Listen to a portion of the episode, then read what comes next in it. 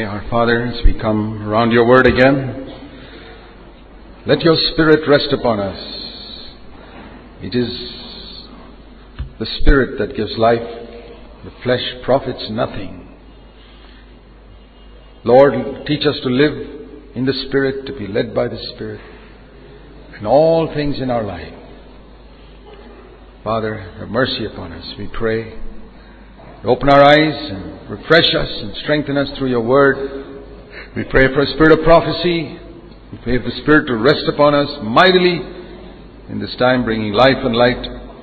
We trust you. We lean upon you. We know those who trust in you will never be disappointed. That anyone here who's trusting the Holy Spirit to give him light this morning will not be disappointed. We believe that. Thank you, Father, in Jesus' name. Amen. okay, we're going to continue with our study on characteristics of Pharisees. In the last two sessions, we covered 33 characteristics.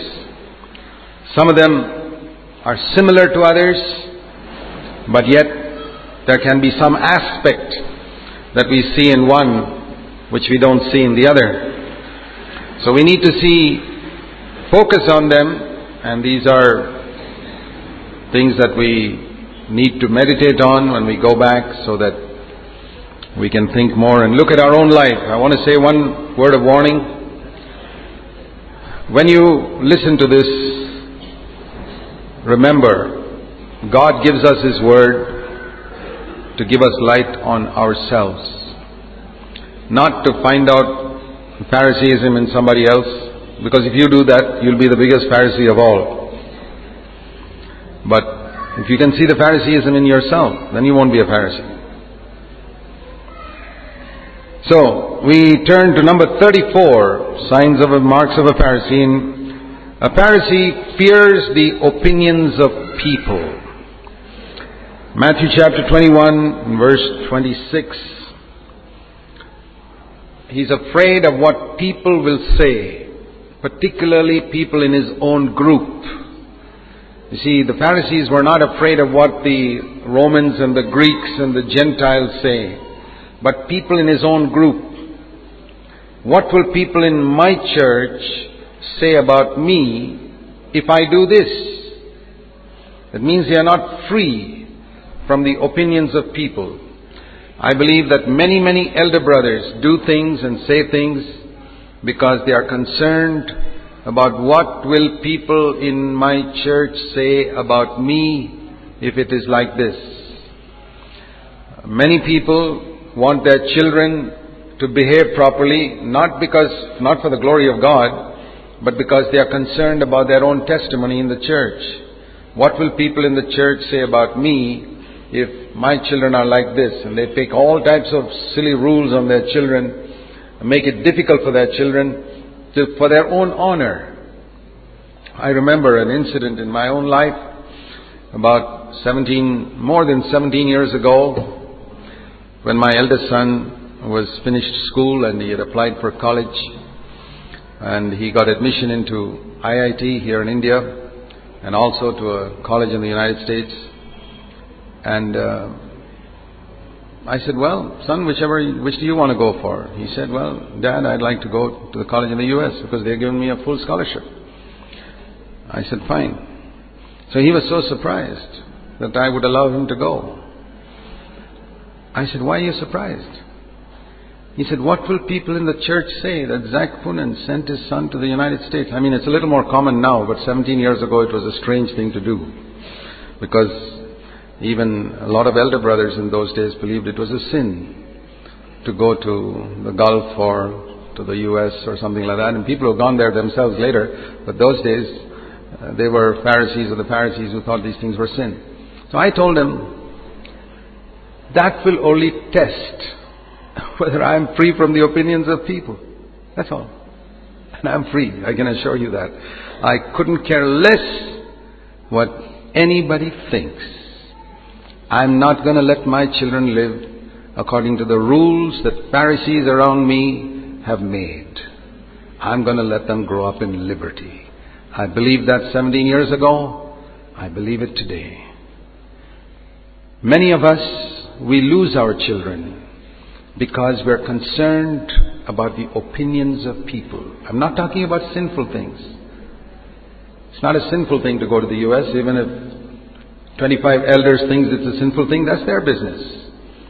You wait till their children get an opportunity to go, they'll send their children. But when it is somebody else's children, they'll make rules. These are the Pharisees of the Pharisees. And I want to say to all of you, don't, please don't let your children suffer because of the stupid Phariseeism of some elders around you who make rules for your children which they will never make for their own. Remember that.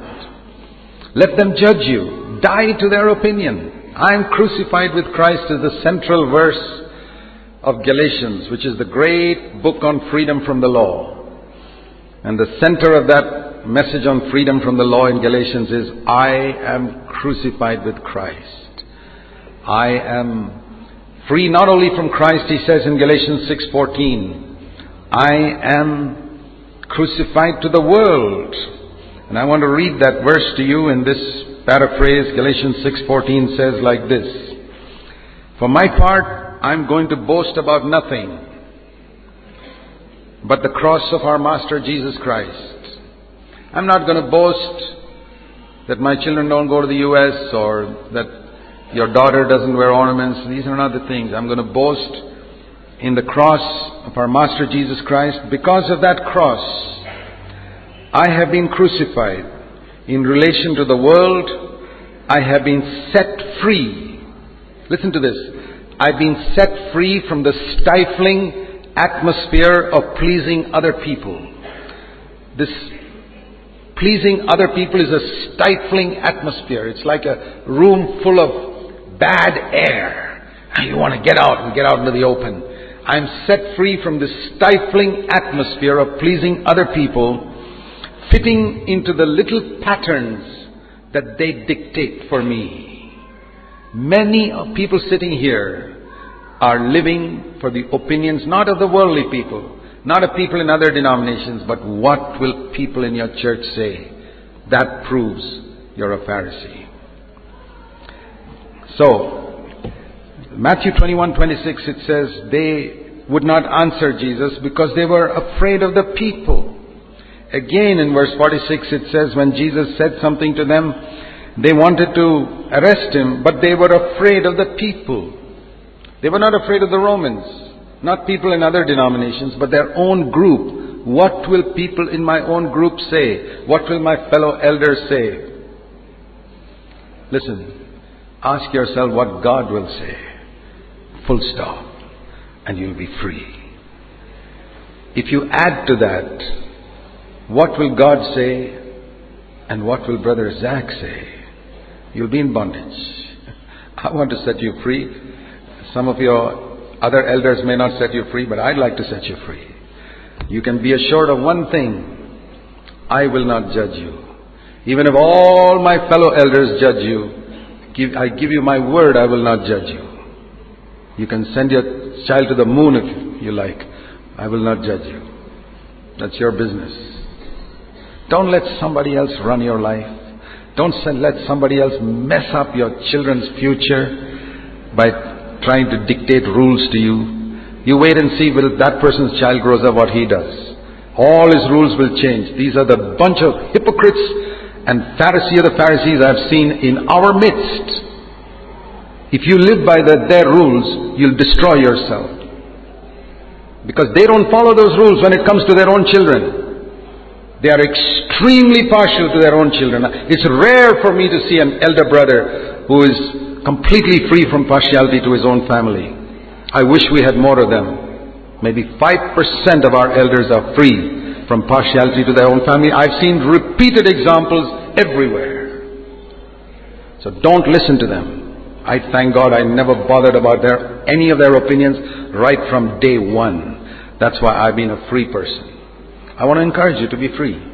You dear parents, don't lose your children with all the silly legalistic rules that other people have made. Don't fear the opinions of people. Luke chapter 16 and verse 14. Number 35. A Pharisee loves money. Now many people, when they think of Phariseeism, they don't think of love of money as one of the characteristics of a Pharisee. But it is one of the clearest marks of a Pharisee. He'll be so legalistic about so many silly little rules, but when it comes to money, he's an absolute lover of money. Luke chapter 16, it says, Now the Pharisees, who were little lovers of money, listened to what Jesus said and scoffed at him. What did they scoff at? When Jesus said in verse 13, You cannot love God and wealth. You cannot serve God and wealth. Ah, Said, what nonsense. Look at us, we are serving God and money. They scoffed at him because they were lovers of money and they thought they could love God at the same time. I want to say to you, if you miss out all the other 49 characteristics and you have escaped all 49, the Holy Spirit will catch you at this one and say, here is the proof you're a Pharisee. Any one of these 50 characteristics will mark out a man as a Pharisee. That's why we have preached as much against loving money as we have against judging people in the church through the years. It's not a new message. You cannot love God and love the things of this earth at the same time. You can use the things of the earth. Do you know that God gave us things to use and people to love? But unfortunately, the world, they love things and use people for their own advantage.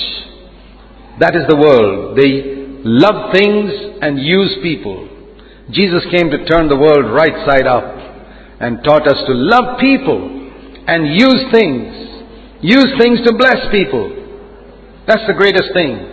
It doesn't matter if you can deny yourself something so that somebody else can have it better. That's how Jesus lived. And I have seen one thing.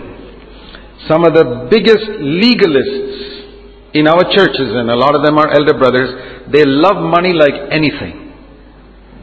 How do I know? By their fruit you shall know them. They stack up money, but they are legalists when it comes to little, little rules for other people. But they are fantastic lovers of money. They go after money wherever they can get more. They will even neglect their responsibilities in the church to make more money because their mind is always on that. And they are Pharisees only towards other people. Making rules for other people. That is why I say to the general congregation, please don't just swallow everything your elder says. 95% of them I've discovered are legalists. Don't follow their silly rules unless you want to mess up your own life. Come to the freedom in Christ, and if you see 5% area where he's following Jesus, follow him in that area and forget all the other areas. It's very, very important. It's sad that it has to come to this, but after so many years, I'm just sick and tired of all the legalism and the judgmentalism and the silly little rules that all types of people have made through the years, which they've imposed on others. Now, I'm not against their keeping it themselves. Yeah. So that's just um, another indication of Phariseeism. We've spoken a lot about that. We don't want to continue on that. Number 36. Luke chapter 18 and verse 9. He thanks God. A Pharisee thanks God that he's better than others. And Luke chapter 18, you know the story of the Pharisee and the tax collector. There are number of points we can see here. The first of all, that he thanks God that he's better than others. Luke 18 verse 9. He told this parable to some people who were trusted in themselves and he said in verse 11, God, I thank you. Luke 18:11. God, I thank you that I am not like other people. Now he didn't say this. You know, it says here he prayed to himself.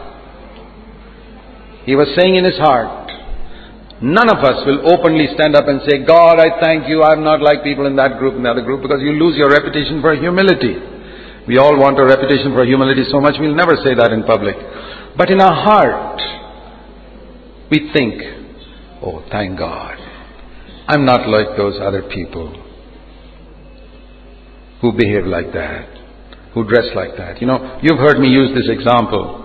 Supposing a man comes home and his wife is absolutely angry and furious and yells at him and screams at him and he stands there like a holy man, keeping quiet. Doesn't lose his temper. Quietly goes away and thinks in his heart, Lord, I thank you. I'm not like my wife who is losing her temper. I've got victory over anger. You know, your wife may be a million times better than you in God's eyes at that moment. Because she lost her temper and she, nobody can lose their temper and not be convicted about it. Afterwards she will repent. But you, you will never repent of your Phariseeism. And she is more acceptable to God at that moment than you who think, I thank God, I've got victory. Yes, you overcame anger. You got out of a 10 foot pit called anger and you fell into a thousand foot pit called spiritual pride. Is that victory? To come out of a 10 foot pit and to fall into a thousand foot pit, but your wife is still in the 10 foot pit and you are in the thousand foot pit. Who is better? I mean, ask a kindergarten student, they'll tell you who's better. There's a lot of this. You know, spiritual pride is like an onion. Have you tried peeling an onion? You take off one layer, I finished with the onion. Really? There's another layer underneath. You take off that one, there's another one underneath. You take off that one, there's another one underneath. You've heard the story. If you haven't heard it, I must tell you. Most of you may have heard this. I've said it before.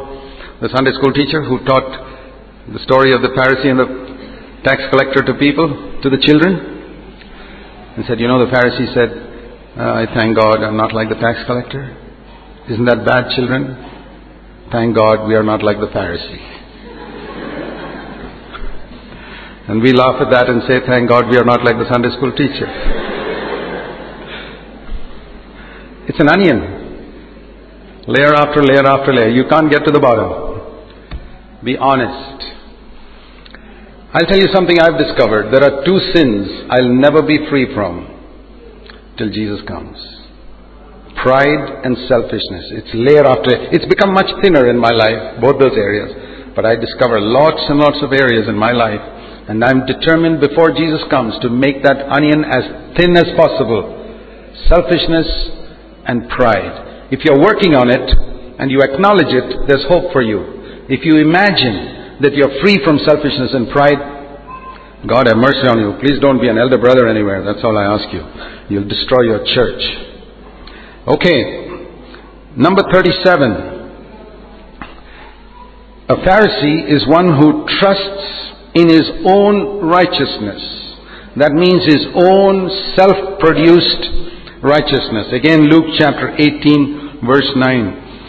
These parable is for those who trusted in themselves that they were righteous.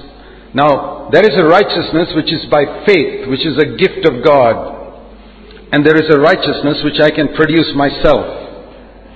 And the difference is this the way to detect it is the righteousness which you have produced by yourself, you'll be proud of. The righteousness which you got as a gift, you'll be thankful for, but you'll never be proud of it. And I've used this example often. Um, supposing I say, This is a book that I wrote. I can be proud of it. There's a temptation because I wrote it. But if I lift up a book here which somebody else wrote and say, This is a great book, I'm not even tempted to pride. Why? Because somebody else wrote it. It's that simple. So, if you are proud of some good quality you have in your life, uh, maybe you're very generous, or you're very humble, or you're very prayerful. Whatever it is, some good quality you have, and you're proud of it. Who wrote that? God or you? You wrote it. That's why you're proud of it. If somebody else wrote it, you can never be proud of it. If God had written that into your life, you cannot be proud of it. Can you be proud? Can any of you be proud of if you pass this book out to some, some other people? You never wrote it. You cannot be proud of what you did not write. You won't even be tempted. That shows How much of our righteousness is our own produced righteousness? The test is, are you proud of it? You know, they are, they trust in their own self-produced righteousness. A lot of what you call divine nature is not divine nature at all. If it were divine nature, you'd be very humble about it. For example, maybe you're a very hospitable person. You're very generous and hospitable to people in the church. And you are quite conscious of it. And you are proud of it. It is a human quality which you have, which God did not produce in you. It is your own righteousness which stinks in God's eyes. Is hospitality a good thing? Sure. But not your hospitality. That stinks in God's eyes because you're proud of it. You look down on other people who don't have that hospitable nature that you have. It could be anything. It could be that you can sing better or play an instrument better or preach better or, or your church is better than somebody else's church. Oh, your church is growing. We were only 50 people when I came here as an elder. Now we are 200. Oh, oh really? I wouldn't care two bits for those extra 150 people who came to your church because they're not probably disciples. If you're such an ungodly person, how can they be disciples? Anything that you're proud of is your own. A book that you write, you're proud of. A book that somebody else wrote, you cannot be proud of. And if God produced something in you, you can never be proud of it. If you're proud of it, it must, it proves that you produced it. You sacrifice something for the Lord. Oh ho ho. You are so sacrificial. I'll tell you what, you haven't seen the Cal- sacrifice of Calvary. I don't believe I've sacrificed one single thing in my life for Jesus because I've seen the sacrifice of Calvary so clearly. Can you see the stars when the sun is shining? Not even one star. And when the sacrifice of Calvary becomes as bright as the sun, in your life, all your petty little sacrifices will disappear like the stars. You won't be able to see them. If you can see them, what does it prove? When can you see the stars? In the darkness. If you can see your own sacrifices, in Jesus' name I can tell you, you are in darkness. Come into the light, brother, sister. Your own self-produced righteousness proves you're a Pharisee. It's the opposite of faith it's the opposite of that which glorifies God. Okay, another one. A Pharisee looks down on other people. The next thing it says here in Luke 18 verse 9 is, this is number 38. He views other people with contempt. It could be various reasons why we view other people with contempt. We learn to view other people with contempt from childhood. For example, if you're brilliant, if you're very intelligent, and you, when you go to school, you come first in the class, and next examination, again you come first in the class, you're absolutely tops. You begin to view other people with contempt. And if you've got a stupid father or a stupid mother who boosts you up to make you think that you're somebody, then you'll be even worse. If your children are intelligent, make sure that you don't ruin them. They're already battling with pride because they're coming first in the class. Don't ruin them even further by boasting about them, making them boast as little children. Make a rule that they will never talk about their results. I made a rule like that for my children. They must never show their report card to anybody. They must never tell anybody their rank. Never show anybody the prizes they got. Never let anyone know what they've accomplished in any area in school, in sports or um, academics or anything. Because I know what pride can do for my children. It'll destroy them. God will not give them grace. They will not be able to fellowship with other ordinary brothers who don't come first in the class. My brothers and sisters, many of us have ruined our children They view others with contempt. They make fun of other people. You know, this is a very common practice among children to make fun of people who can't speak English like they can speak with this fantastic Bangalore accent. Oh, that fellow's got a Malayali accent. What is that? You're a Pharisee. You can view others with contempt for anything. You're not so holy, no matter how well you know the scriptures or you view another person with contempt because he can't speak like you can. Did you come out of your mother's womb speaking like that? And first of all, who said that your accent is supposed to be the best in heaven? You know what accent heaven appreciates? The accent of humility that loves other people, that doesn't make other people feel small. There are so many, many areas. I mean, we could spend a whole day talking about the way people view others with contempt. Looking down, God is almighty, it says in Job 36 5, but He doesn't despise anybody. The more you're like God, you will not despise anyone for their lack of intelligence or for anything in their house. Maybe you're a person who keeps your house spotlessly clean, everything in their proper place and you go to somebody else's house and you say, ah, way they keep their house. You are a Pharisee.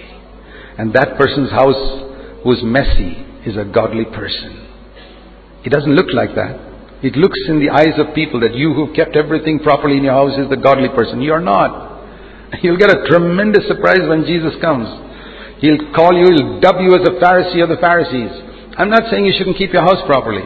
By all means, keep your house neat and proper. I'm saying don't despise others. I'm not saying you shouldn't come first in your class. I'm saying don't despise others. I'm not telling you to encourage your children to come last in the class. I'm telling them, tell you, tell them not to talk about it to other people.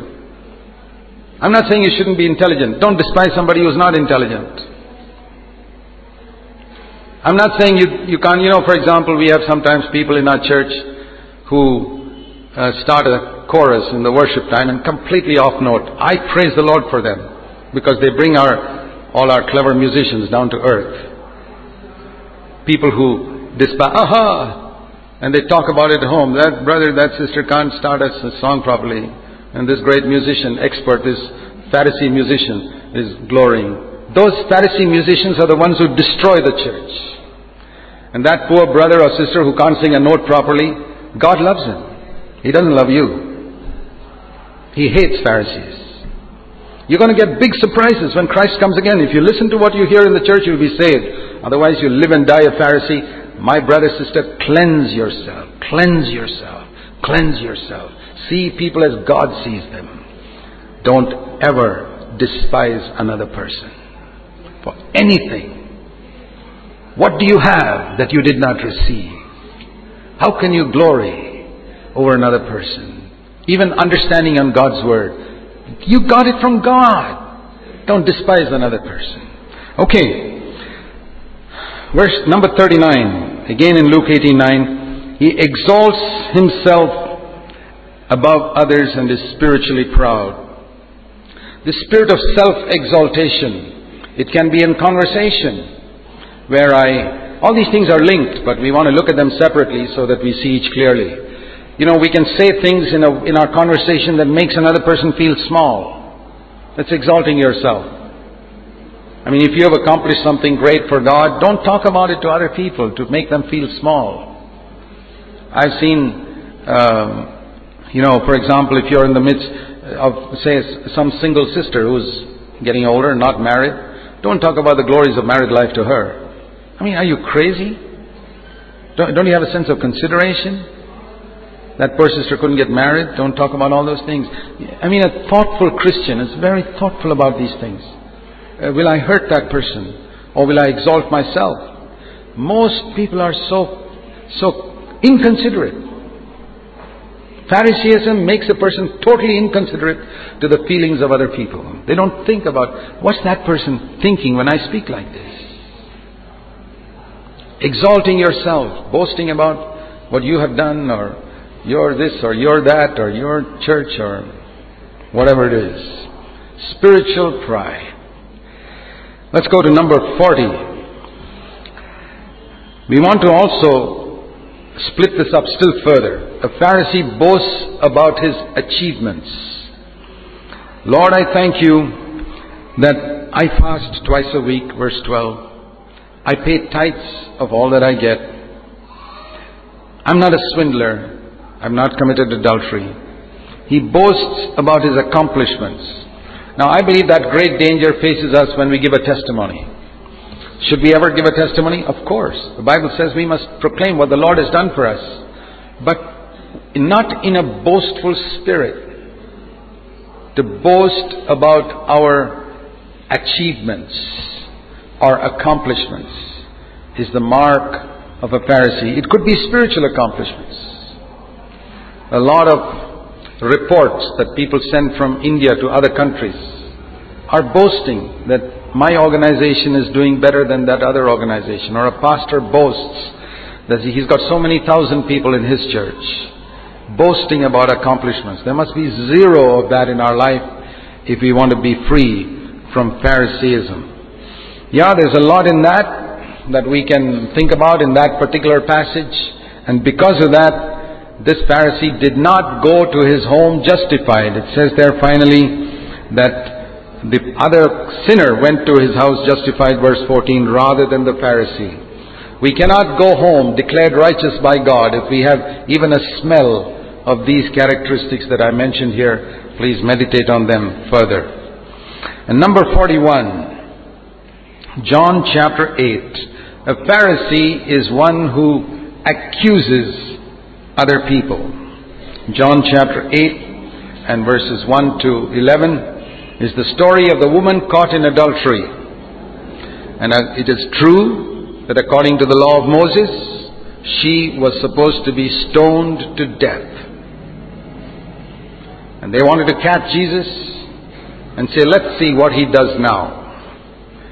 If they say, if Jesus says, yes, stone him to death, he will lose his reputation which he has built up as a very merciful, compassionate person. Everybody will see he is a hard person.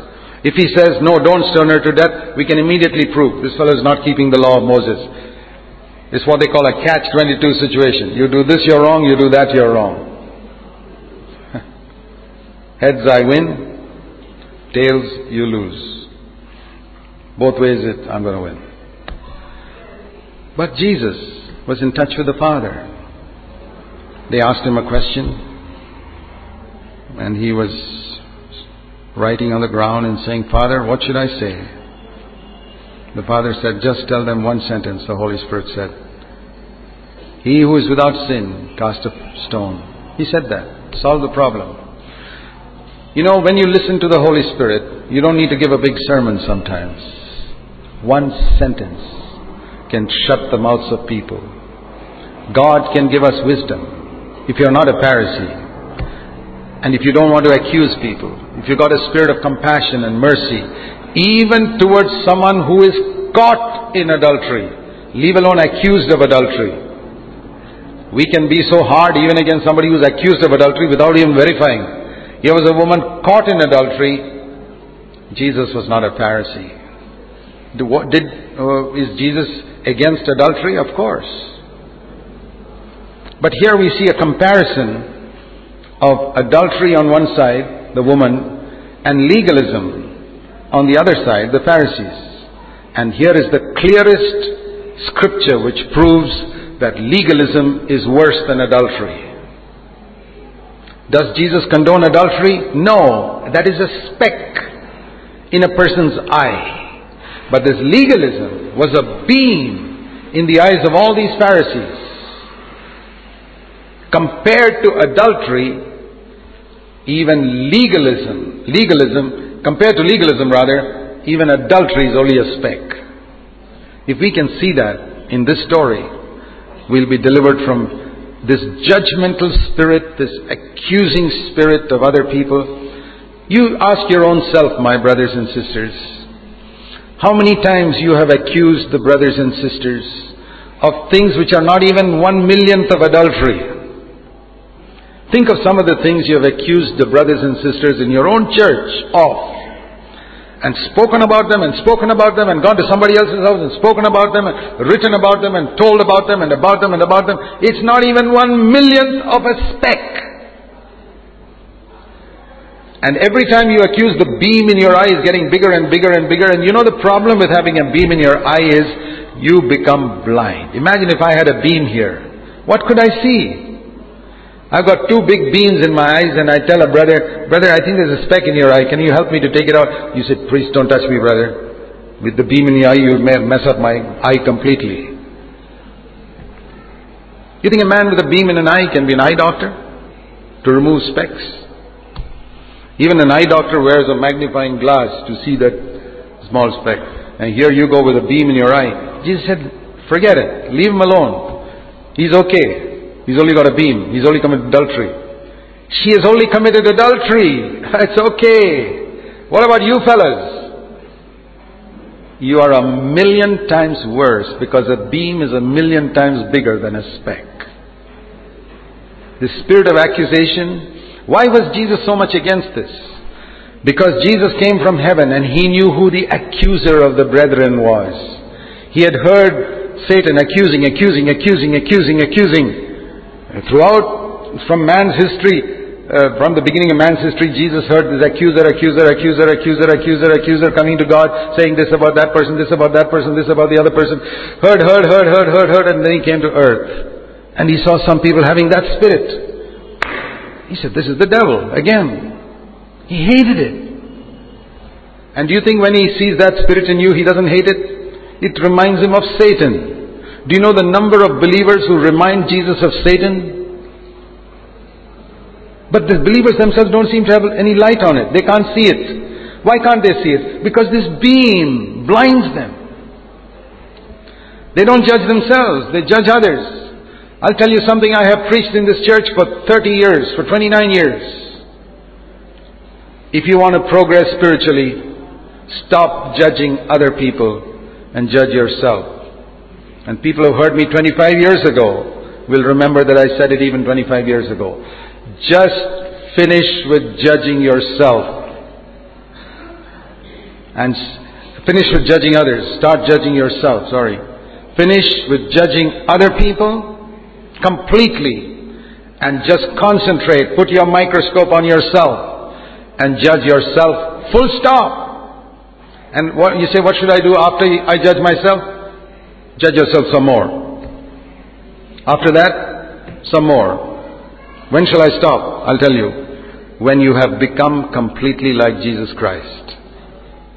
Then you can stop. I permit you to stop once you have become completely like Christ. He who has this hope of the second coming of Christ purifies himself as he is pure. You say, well, then how shall I correct other people? I'll tell you, with mercy with tremendous mercy. Just like Jesus. What did Jesus go and tell the woman caught in adultery? Did he say, ah, adultery, that's a small thing, forget it, just go right ahead and keep doing it? That's not what he said. He said, I don't condemn you, sister, but don't ever do it again. That's mercy. He doesn't condone sin. Don't ever do it again. Supposing one of the Pharisees, why did the Pharisees all go away? You know what they should have done? They should have come to Jesus and say, Oh, Lord, please forgive us. I've, i get light on myself. I wish one of those Pharisees had come to Jesus and said, Lord, I now got such light that I'm worse than this woman caught in adultery. I need your forgiveness more than that woman. Please have mercy on me. Not one of them came. Will one of you come to the Lord today who've been accusing somebody? Finding fault with somebody? Finding fault with somebody else's children? Never find fault with your own children? Finding fault with somebody else's wife? Never your own wife? Finding fault with an elder brother? You don't judge yourself? Will one of you get light today that you'll come pleading with Jesus, Lord, I see what an evil person I am? Instead, what do you do? Even if you get light, you may go casually to that person and say, Ah, brother, I'm sorry. He says, okay, forgive him. Ah, okay, I'm alright. You will repeat that sin a thousand times till you're broken. I've seen people who come to apologize to me. I don't see any brokenness in their life. I forgive them. I forgive them even before they come and repent and apologize. But I'm sorry to say there are very, very few people I have seen who are broken because of their judgmental attitude. Therefore, I know those people who apologize will again go back into the same old thing. I know it's just a matter of time. Just a matter of time because it's, it's not hit them. And they technically realize, ah, according to law number 347, I've disobeyed it. Uh, brother, I'm sorry, I disobeyed law number 347. Alright, forgiven, forgiven. Okay, fine. Let's move on with life. I tell you, it'll never go well. If one of those Pharisees had been broken, you know what you need to pray? You need to pray that God will give you such light that you'll be blinded, that like John fell at Jesus' feet like a dead man, you'll fall like a dead man and say, Oh God, I'm a sinner. I'm the worst sinner on earth. Have you ever felt like that when you accuse somebody? Have you felt like that when you, God showed you your own sin? Or are you like all those Pharisees who nominally say, yeah, that's, I did a little wrong thing and go on. It'll never go well with you. I prophesy it will not go well with you till you allow God to break your stubborn hard heart and see your Pharisaism and repent of wanting to stone poor people who did something one millionth less than adultery. You want to excommunicate them. You want to do all types of things to them. May God have mercy on you. Judgment will be merciless, it says in John, James 2.13. Judgment will be merciless from God on those who have not shown mercy to other people.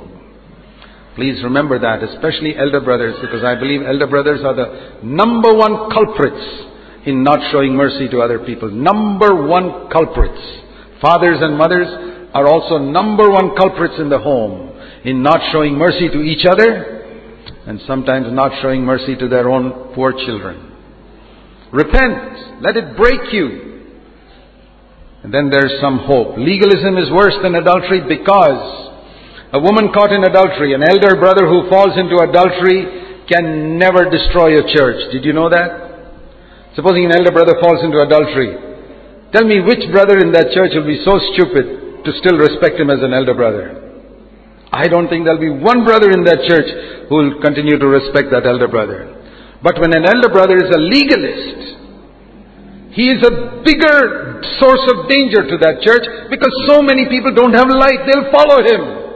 And when you see that legalism is a million times worse than adultery, can you imagine what type of church that elder brother will build? He will build a church worse than an elder brother who's living in adultery. I want to ask all of you brothers, how many of you have seen? Tell me honestly, how many of you have seen clearly that your attitude of judging others and accusing others is actually worse than your having fallen into adultery ten times? I don't believe you have seen it. And that's why I prophesy it will continue to go badly with you till you see it. I hope you'll see it this morning. I don't know how many of you have seen it, and I don't know how many of you want to see it. I have seen it to some extent that judging others is worse than adultery. How much would you repent if you committed adultery ten times in the last one month? Supposing, just imagine, ten times in the last one month, you as an elder brother or a sister who's been in church so long committed adultery ten times. What would you say? Ah, brother, I'm sorry, I, I sort of fell into adultery, you know. Uh, it's all forgiven. Okay, praise the Lord. I'm continuing. You treat adultery like that? You treat accusing others and judging others in such a light way that shows clearly you have not understood John chapter 8 verses 1 to 11. Go back there and meditate on it. Okay. John chapter, another, number 42. And a Pharisee is one who imagines that God is his father when actually Satan is his father. John 8 verse 41 and 44. Jesus told the Pharisees, they said, our Father is God. Jesus said, no. Verse 44, your Father is the devil. A Pharisee imagines that his Father is God when his Father is actually the devil. He hasn't really come to partake of divine nature. His nature is the nature of Satan. The nature of Satan is one of finding fault, accusing, criticizing, despising, He manifests that nature in 101 situations and he still thinks, God is my Father. How blind can you be? You accuse, you judge, you despise, you condemn, and you still say God is your Father. I mean, that's the height of blindness. But they didn't get light even when Jesus told them that they didn't get light. And I know a lot of people to whom I've said straight to their face, I don't think you know God, brother. Maybe you've gone through the mantra of saying, Lord Jesus, come to my heart, but I don't think you know the Lord. I see so many characteristics in your life which seem to indicate to me you just don't know Jesus. You don't know a loving, merciful Father in heaven. No, you don't know it. You know, there's hypocrisy everywhere. Yeah. Okay. Number 43. A Pharisee is a liar and a murderer. John 8:44. Jesus said, "You are of your father the devil. He was a murderer from the beginning, and so are you." He their desire to stone that woman to death. You know what Jesus called it? Not keeping the law. He said it's murder. You fellas want to murder that poor woman? Do you want to murder somebody with your tongue? Have you done it? You're a murderer. Have you murdered somebody's reputation by spreading stories about someone? Scandals about someone? Even if it is true. Do you know when the devil goes and accuses you to God, he doesn't tell lies about you. What do you think the devil accuses about you to God? True things. He doesn't say that fellow went and committed murder when you didn't commit murder. He says, look at the fellow, the way he shouts at his wife and gets angry. He tells the truth. That is accusation. The devil's accusations to God are all true. He doesn't tell lies about you. He tells God about your sins. But he's a murderer because he's trying to destroy you. And when you try to destroy somebody, you won't destroy your own children like that. Supposing your daughter fell into some sin. You tell me, mothers, if your daughter fell into some sin, would you go talking to everybody about it? Or would you try your best to cover it up? You know from your past experience some of the foolish things your daughters have done. And you fathers and mothers have lovingly covered it up. Why don't you do that when somebody else's daughter does something? Why are you such a murderer? Murdering people's reputations. And glorying in the fact we have Abraham for our father. We connected with CFC. I will definitely tell people not to come to your church. Why should they come to your church? To be murdered. Let me go to some, let them go to some other church where they may be worldly, but at least they live. Yeah. I believe God is sick and tired of all this, and so am I. So, not only they are murderers, but they're liars. I've seen one thing through the years. When when people begin to backslide, one of the first things they start doing is telling lies. They won't speak the truth. When I question them, did you say this? They will hedge and hedge and uh, put it in a more pleasant way, and that's a lie. It's a lie. And I want to tell you this. Any of you who, when you're caught in some situation, you tell a lie, you're also a murderer. You're a, it's the devil who's the father of lies. And anyone who tells a lie has given his tongue to the devil. He cannot expect God to use that tongue ever till he repents of that lie and confesses it and forsakes it. You gotta hate lying like you hate adultery. A mark of a Pharisee, he can tell a lie, cover it up, make a little uh, you know, patch it up a little bit and make it look a little bit like the truth, but he knows it's not 100% true. I've known people whom I've asked a question and they've told me a lie. I know it's a lie and I've left it. I've not questioned them again. Sometimes I ask them two, three times and they still keep on insisting. I leave it. They think they have fooled me. They have not fooled me. I have obeyed God's command which says, leave them alone. Leave them alone. They will fall into the pit one day they will get the judgment they deserve. But I'm not fooled. It's very easy to find out when a person tells a lie. Okay? Number 44. A Pharisee persecutes those who don't listen to them. John chapter 9 verse 34. It says, when the blind man would not listen to the Pharisee, they put him out of the synagogue. Excommunicate him because he won't listen to me, the elder brother. Pharisees have a great desire to put people out of the church.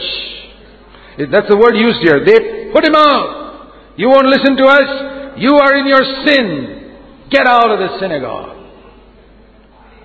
Do you have a great lust to excommunicate people? Jesus said, even if a brother sins, go and speak to him to win him. Your goal must always be to win him. Take two, three more people and win him. Win him. Win him. Try your best to win him. Not wait for an opportunity to put him out. That's a Pharisee. It all depends on how we approach a person. We are surrounded by people who do wrong things.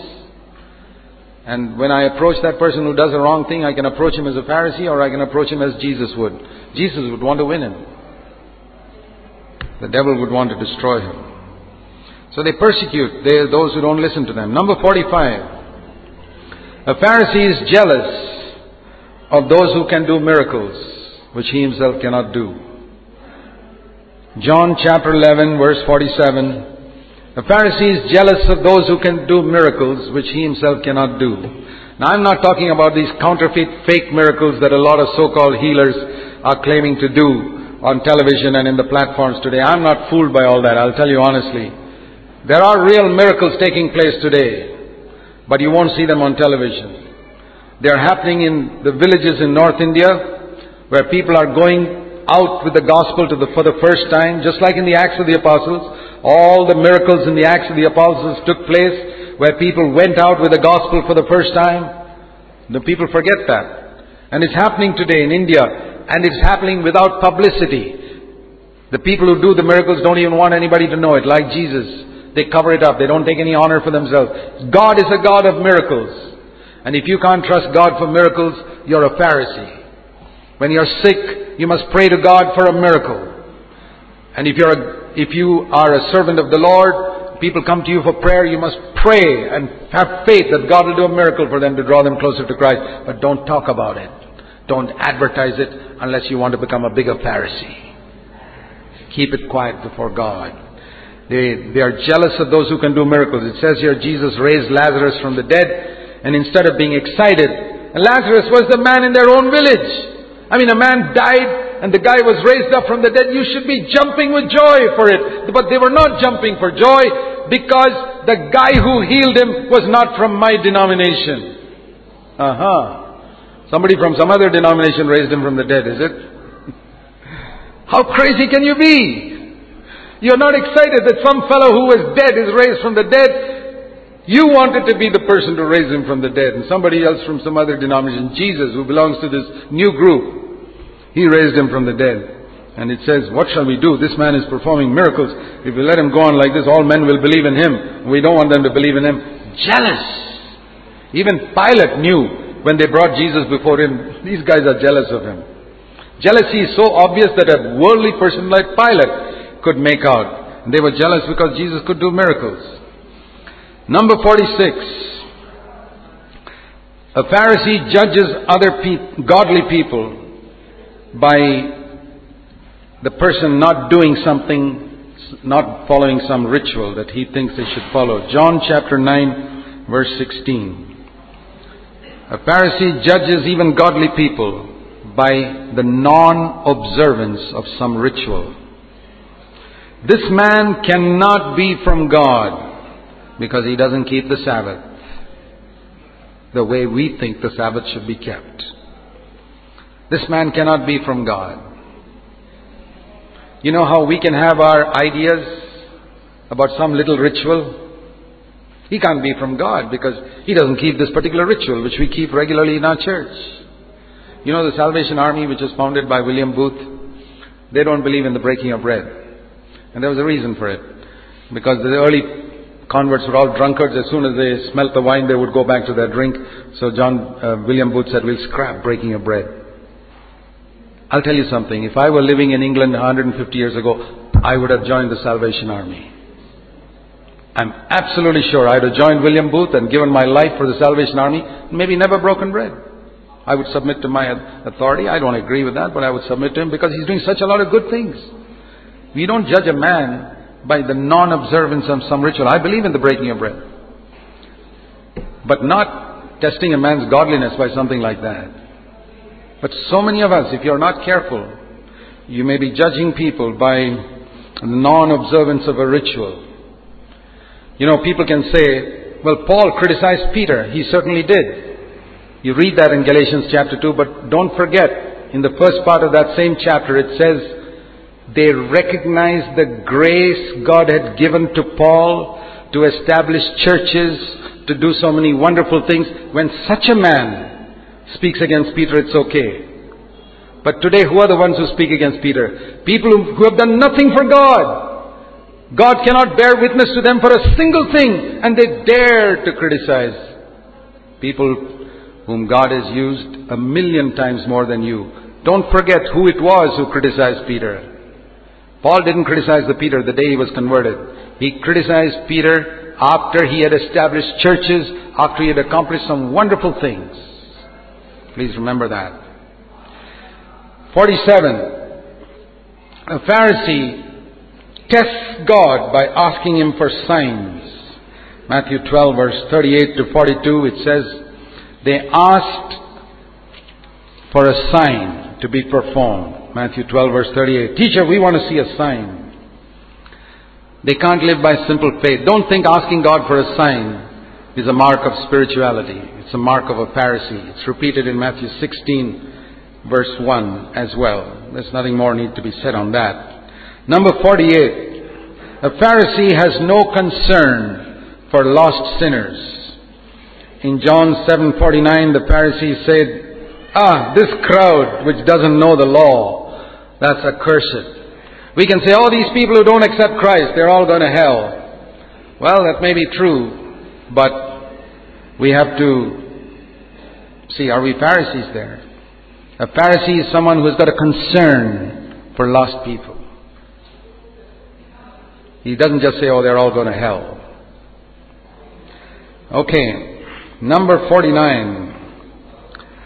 I don't need to mention this, uh, explain it rather. A Pharisee values traditions more than God's Word. Mark chapter 7 verse 1 to 13. He values the traditions. You can study that passage how Jesus said, you cancel the Word of God by your traditions. Mark 7 verse 8. You neglect it and you cancel it. Verse 13 because you value your traditions. And you need to ask yourself, my brother, I need to ask myself, is there any tradition we have in CFC which is more valuable than God's word which says, love your neighbor as yourself? Do you have a tradition which is more valuable than that commandment? Then we are Pharisees. And the last one, number 50. A Pharisee is one who justifies himself. Luke 16, verse 15. A Pharisee justifies himself. You are those who justify yourselves before men. That means you can't take the blame. Adam could not take the blame. God asked him, Did you eat of the tree? Yes, Lord. That's the right answer. He didn't say that. Uh, I'll come to the, uh, yes, I'll come to that answer, Lord, but first of all, let me explain this situation. This wife, she's a real problem. And don't forget, you are the one who gave me this wife. Okay, I sinned. This is what I mean by justifying yourself, where you go round about the bush, you put your hand right round and touch your nose and say, Yes, that is my nose. This is justifying yourself. You do say finally that you sinned, but with all this explanation, these are the people who miss paradise. The thief on the cross, he said, I'm guilty. I don't blame my parents for bringing me up in the wrong way. I don't blame my friends who led me astray. I deserve this. The Lord said, Really? Come to paradise with me today. Paradise is prepared for those who take the blame themselves. and don't blame their wives or blame God or blame anybody else in the church. Well, we've gone through those 50 things pretty quickly, but I would encourage you to meditate on them if you want to be free from Phariseeism. It's a great need in our churches. Let's pray. Heavenly Father, apply the truths that we have heard to our lives.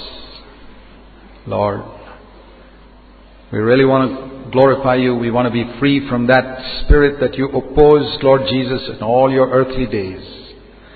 And we see so much of it in ourselves, so much of it. As we study your word, we say, I am the man. I am the man. I am the one who's guilty. It's not my brother, Lord. It's not my sister. It's me. Give us that grace to ask the question, Lord, is it I? It is. Have mercy on us and teach us to be merciful to others as you have been merciful with us. In Jesus' name, Amen.